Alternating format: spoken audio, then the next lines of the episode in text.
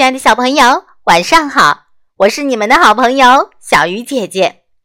今晚要为大家讲的故事叫做《小老鼠当警察》。小老鼠起床后，发现自己的名字丢了。他翻箱倒柜，也没找到名字。小老鼠打开电脑找名字，里面有很多名字，可就是没有它的名字。名字可是重要的财产。小老鼠听说法律还专门保护名誉权呢，名誉和名字应该有关系吧？小老鼠打电话报警。狮子警察很快就把偷走小老鼠名字的坏蛋抓住了。坏蛋说：“因为小老鼠的名字很有名气，他就动了歪心思。”小老鼠找回了自己的名字“臭球”。小老鼠庆幸和自己的名字重逢。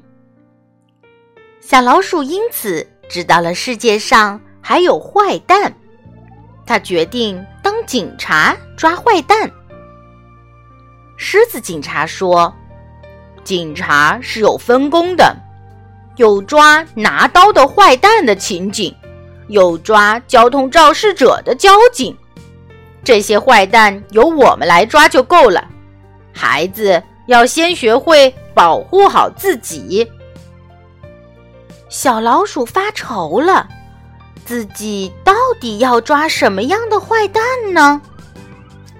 小老鼠想到受伤的人都去医院，于是他决定去医院看看。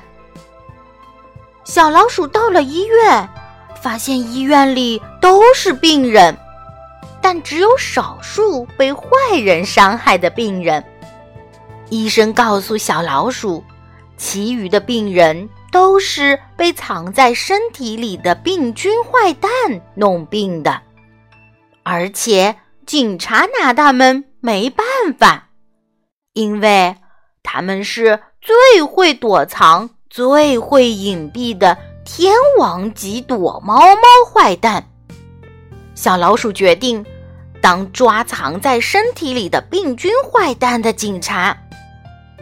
小老鼠建造了一艘。能变大变小的警用潜水艇。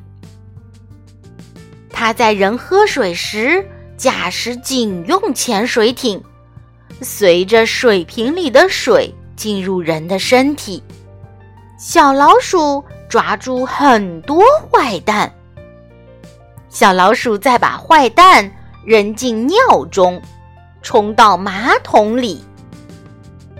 病菌坏蛋们决定反击，他们大战小老鼠。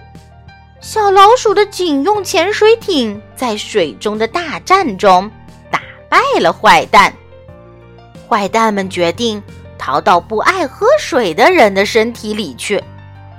小老鼠的警用潜水艇无法进入不爱喝水的人的身体里抓坏蛋。坏蛋们。在不爱喝水的人的身体里群魔乱舞，使劲儿破坏。小老鼠很生气，却没有办法。